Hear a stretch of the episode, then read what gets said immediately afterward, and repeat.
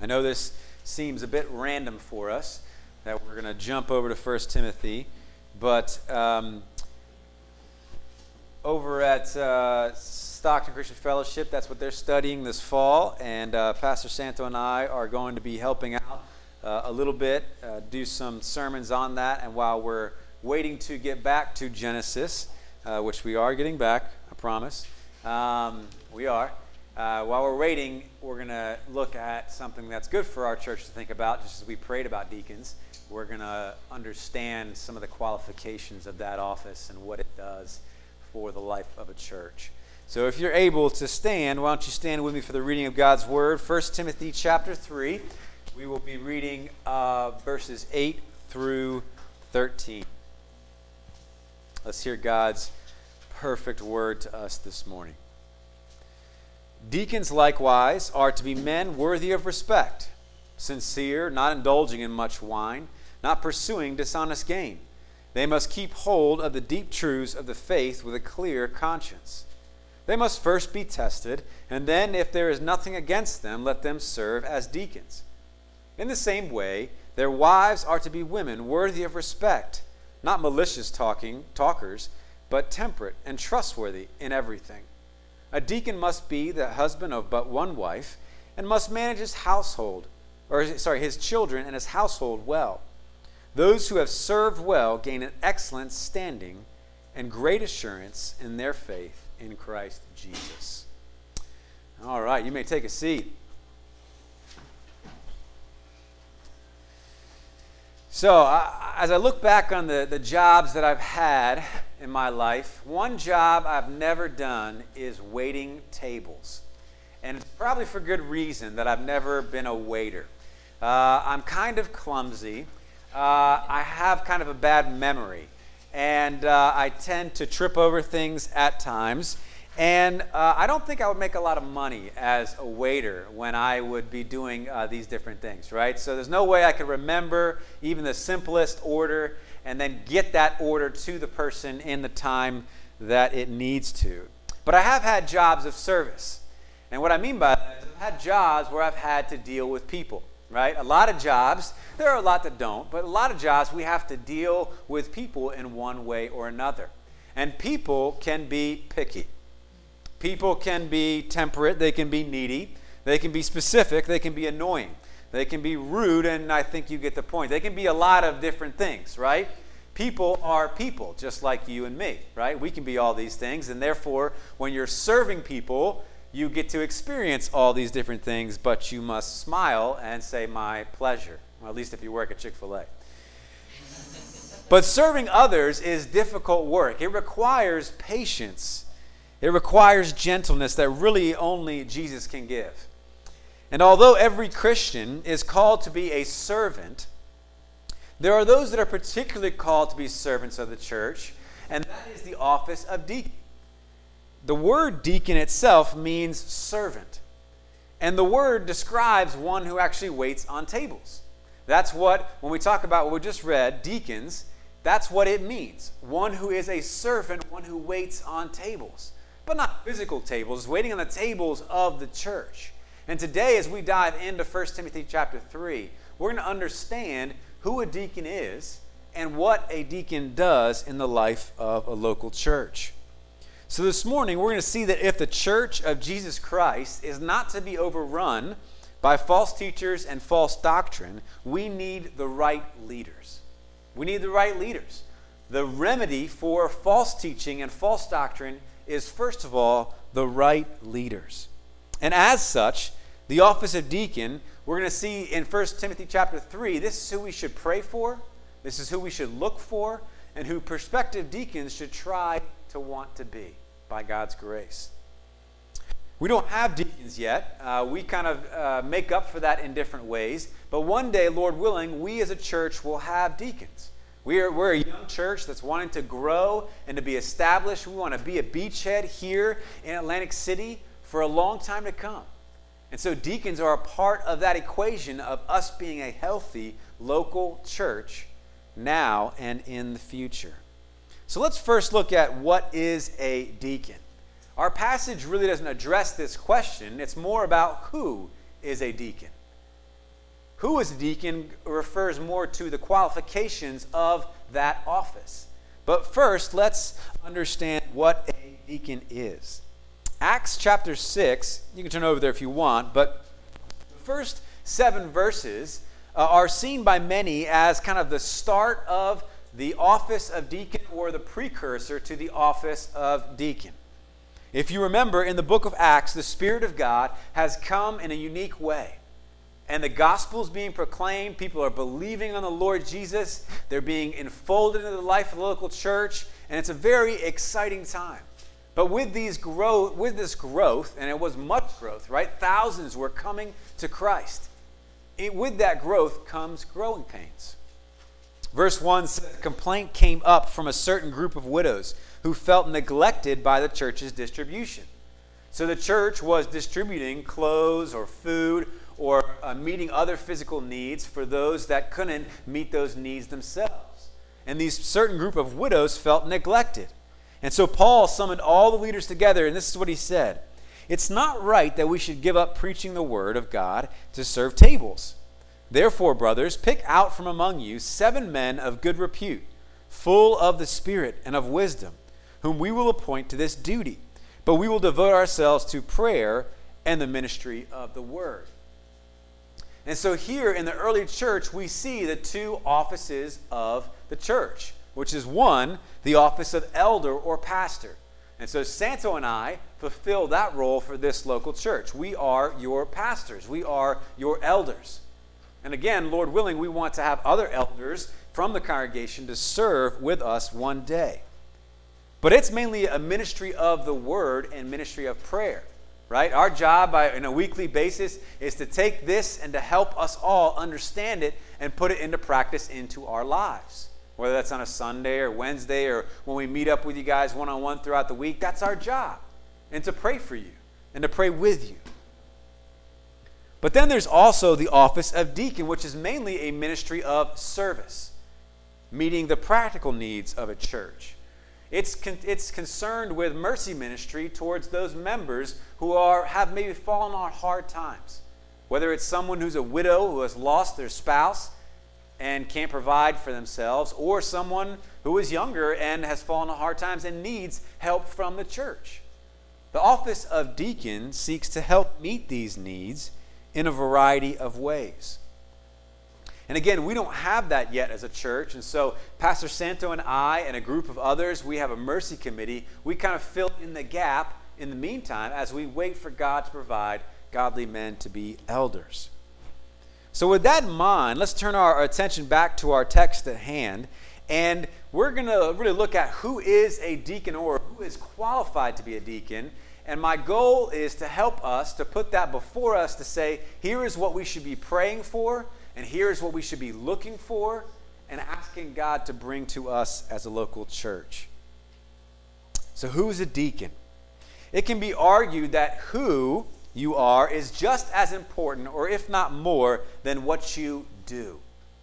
Let me say it again. It can be argued that who you are is just as important, if not more, than what you do. That's because who we are inevitably shows itself in our character, meaning we can only fake it for so long, right? We can say that we're upright, godly people, but eventually, if that's not in our heart, it's going to show itself in our life. Another way to say this is that character matters.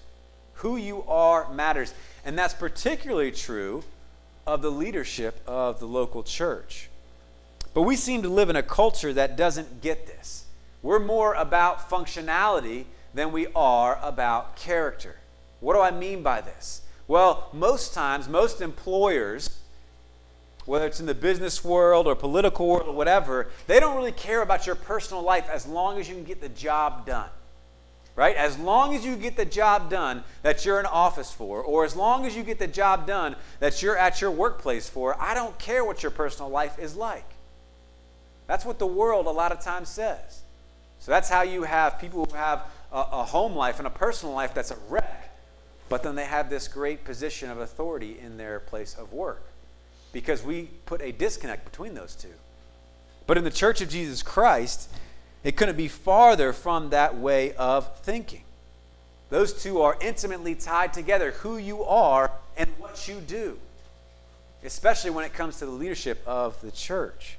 See, a leader in Christ's church must be tested, must be approved. And for our purposes today, we're going to kind of break these uh, qualifications down into three categories of maturity. We're going to look first at the maturity of personal character, secondly, maturity in family life, and lastly, maturity in holding on to the truth. The man of God that wants to be a deacon, that's called to be a deacon, must be mature in these three categories if he is to serve Christ's church. Serving in leadership of Christ church is a privilege. It's not something that we deserve if we've been in the church long enough. It's something that is a privilege for God's people to do. And because of that, God reminds us that there has to be a certain level of maturity. Now, what I don't mean is that what the Bible doesn't mean is that they have to be perfect. Obviously, that would mean none of us would ever be ready to be in any type of leadership position in the church. We're all fraught with failure. We're all continuing to be a work in progress, but we still have to work on ourselves. But what the, the Bible is saying here is that it is to have a, this person is to have a certain level of maturity as they prepare for this office. Verses 6 and 10 says, It's for not for recent converts, lest they be puffed up. Right? He says that about the office of elder. Same thing for the office of deacon. It's not for someone who's a newbie in the faith. It's great that you're excited about the faith and growing in the faith, but Paul says here that the man of God that wants to be a deacon needs to be tested over a period of time, showing himself worthy and ready for that high calling. So, verse 8 says this Deacons likewise must be dignified, not double tongued, not addicted to much wine, nor greedy for dishonest gain. So, let's look at these for a few minutes. Dignified. What does this mean? Well, this speaks to the way that he conducts himself towards outsiders. Okay? How does this man conduct himself to those inside the church and those outside the church? Does it line up with that God given dignity that he already has, but he's fleshing it out in his life? It carries the idea of being worthy of respect.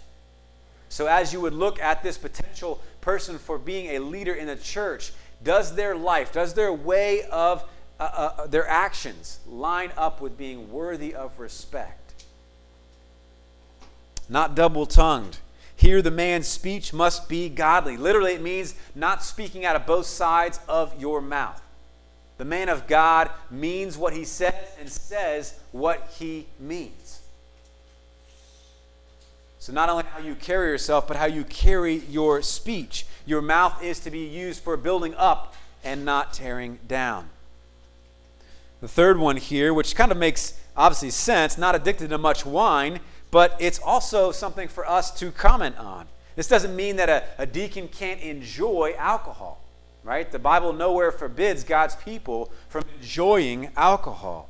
And yet, the man of God is held to a very high standard. He must show self control in the way that he enjoys the gift of alcohol in his life.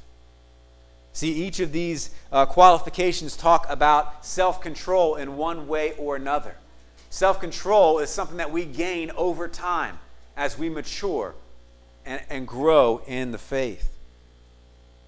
This fourth one here, not greedy for dishonest gain.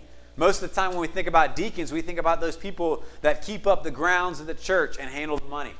Now, they do way more than that, obviously, as we've already talked about, but that is one thing that they do. And so it kind of goes without saying that you want a deacon to be honest with money, right?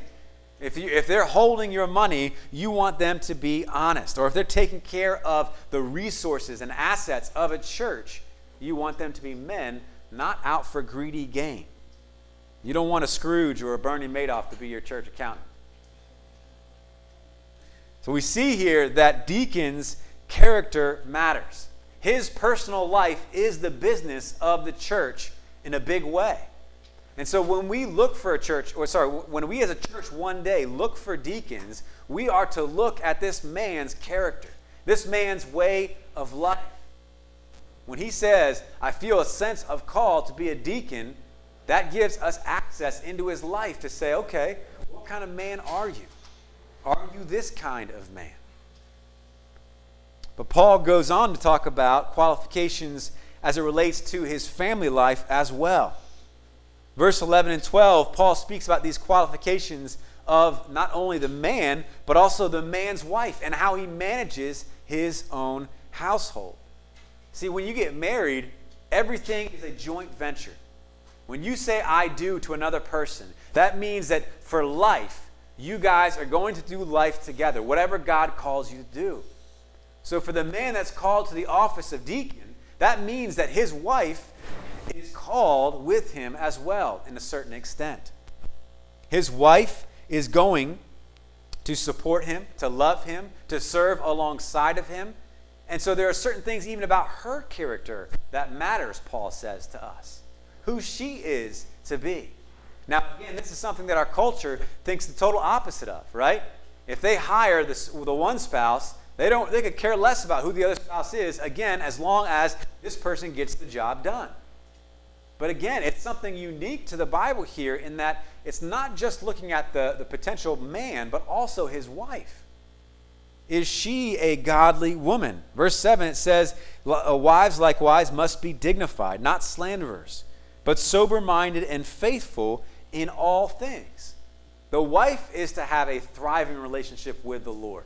She is to seek to be growing in her walk with God, growing in holiness, and expressing that in her life. Because the, the call to the office of deacon is a joint call that God has on that couple. But let's go back to the, the husband here for a moment in verse 12.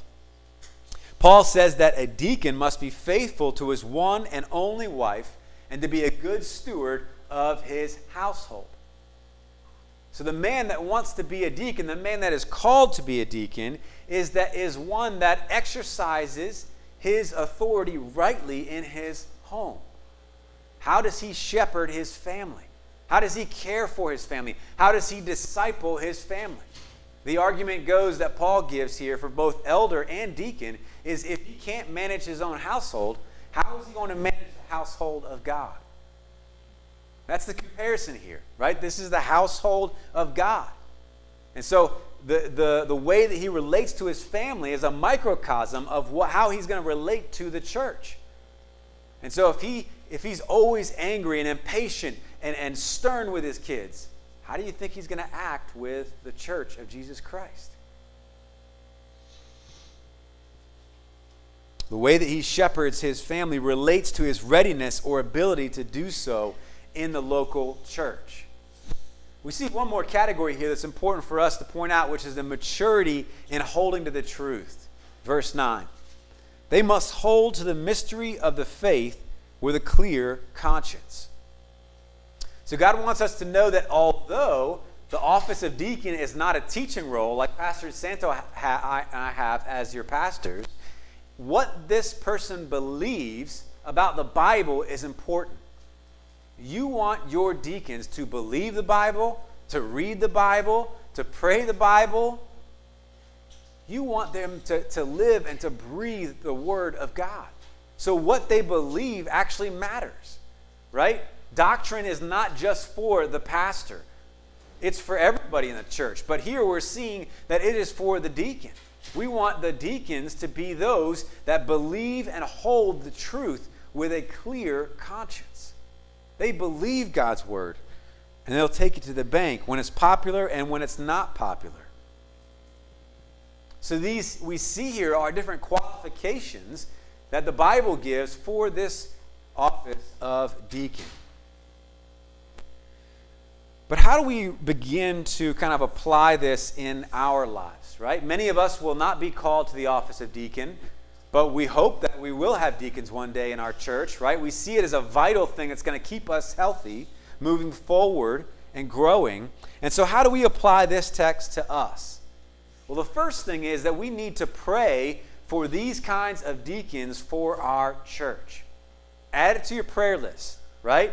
If you want to see New City Fellowship of Atlantic City grow and be healthy, add this to your prayer list. Pray that your deacons would be men of godly character, that they would be men who lead their wives and their families well, who hold to the truth of the Bible and do not waver. Put these things on your prayer list, praying that they would be those type of men that could serve our community, that could take care of the grounds of our church, that could meet the practical needs of those that are uh, fallen on hard times in our local congregation and in our city. We need these type of men for our church. The second thing I want to say is that there might be some in here that one day God will call to be deacons, whether it's for this church or for another church. And maybe even now you're sensing that call to say, you know what, maybe that's something that God you know, has, has particularly gifted me to do. But for you, I think this text is saying now is the time of preparation. Now is the time that you, as you see those qualifications, you look at them and say, I want to grow in those categories. Maybe I'm not married yet. Maybe I don't have a family, but I can grow in godliness and I can grow in my character and I can grow in my understanding of the Word of God and holding fast to the Word of God and even teaching the Word of God as it's appropriate. There may be some that sense this desire, this inkling. And I think what Timothy would remind us of now is that we are to prepare now for that position. It's not just something we wake up the next day and say, you know what? Oh, God's called me to be a deacon. No, there's stages of preparation in order to serve the church in this way. And the third application is this that one of the big ways that the church of Jesus Christ is going to guard against false teaching and false doctrine one of the ways that it will continue to be that pillar and buttress of truth that First Timothy talks about is through its godly leadership. And so, how are we going to stand as a church and stand in a healthy way in a culture that doesn't like Jesus, in a culture that doesn't believe in God's word, in a culture that tries to get us to compromise each and every moment our faith? Well, one way is that we're going to have godly leaders inside of our church, godly deacons who believe the truth and serve the church, just like Jesus served the church. We know that human leadership is not the end all be all, and thank God that it's not. We know that Jesus is at the lead of his church, he is the head of the body. He is the one that is leading our church. He will always lead our church perfectly because it's his church his people. But he does call human leaders to take an important role in the life of a local church, which is why we're studying this text today. So, being a servant of the church as a deacon is a big deal. It's not something that you and I should take lightly as we study it, as we pray about it. It's something that each church needs in order to be healthy.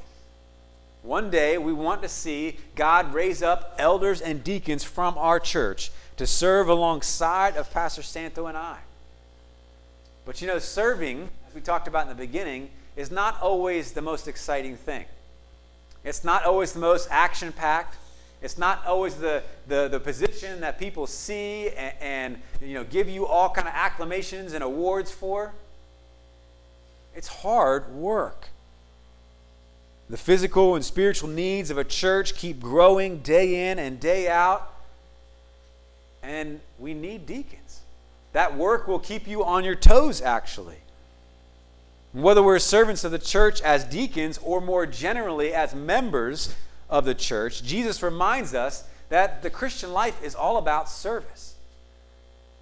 The Christian life that you and I live is a life of serving other people, of serving God.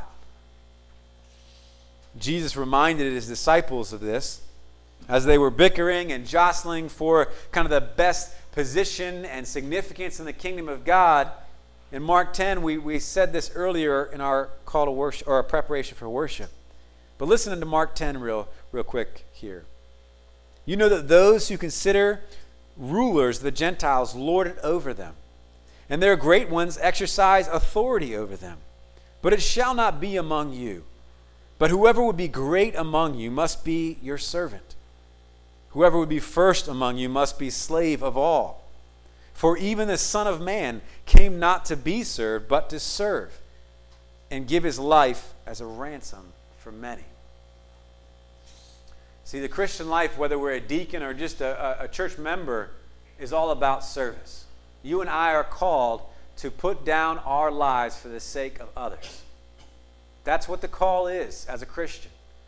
And there are tons of ways for us to serve in the local church, even if we're not deacons. But as I thought about this text, I began to think about Jesus and how he leads his church. And Jesus really is the ultimate deacon of his church, right? Jesus showed us that here in Mark chapter 10. He always lays his life down for his church. He always serves the tables of the church, the needs of the church. And as we look and pray for Christ like deacons, I pray that you and I would grow in our awe of Jesus and his servant leadership. He is not only the model of perfect servant leadership, but he is the servant leader of his church. And that should cause us to be grateful. That should cause us to want to praise him for being that leader. But then also to pray for those same types of leaders for our church. Jesus is leading his church. Make no mistake about that. And so while we are waiting for deacons, he is leading this small congregation, this little congregation here in Atlantic City. He is growing it strong, stronger and stronger each and every day. But we pray that He would continue to grow it stronger by bringing us leaders, godly deacons who will serve this local church now until Jesus returns. Let's pray. Father, we thank you for your word. God, your word is a lamp unto our feet and a light unto our path. And sometimes uh, all, all the time. We need that light in a dark world. We need your light to shine into our own lives, to the places where we need to grow, the places where our character is not lining up with your word. But particularly, I pray, Lord, today for those in this room that maybe one day will serve as a deacon of your church.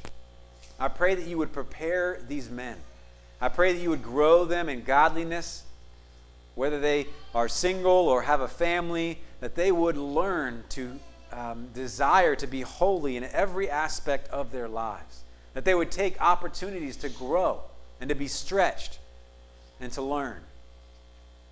God, we do pray that one day that you would bring uh, New City Fellowship deacons. We have a lot of prayer requests, Lord, for our church, uh, things that we would love to see happen one day. But this is one thing that we do need. And so we ask you, Lord, that you would provide godly men. I pray even from, from the community here in Atlantic City that you would raise up godly men that would serve this local church just like you serve Jesus. We know that's a, a big prayer request, but we know that you can do it, Lord. And so we pray uh, that you would help us to trust you, that you would help us to worship you in the meantime and to be in awe of the way that you lead your church, King Jesus. We worship and glorify you alone and pray this in your name. Amen.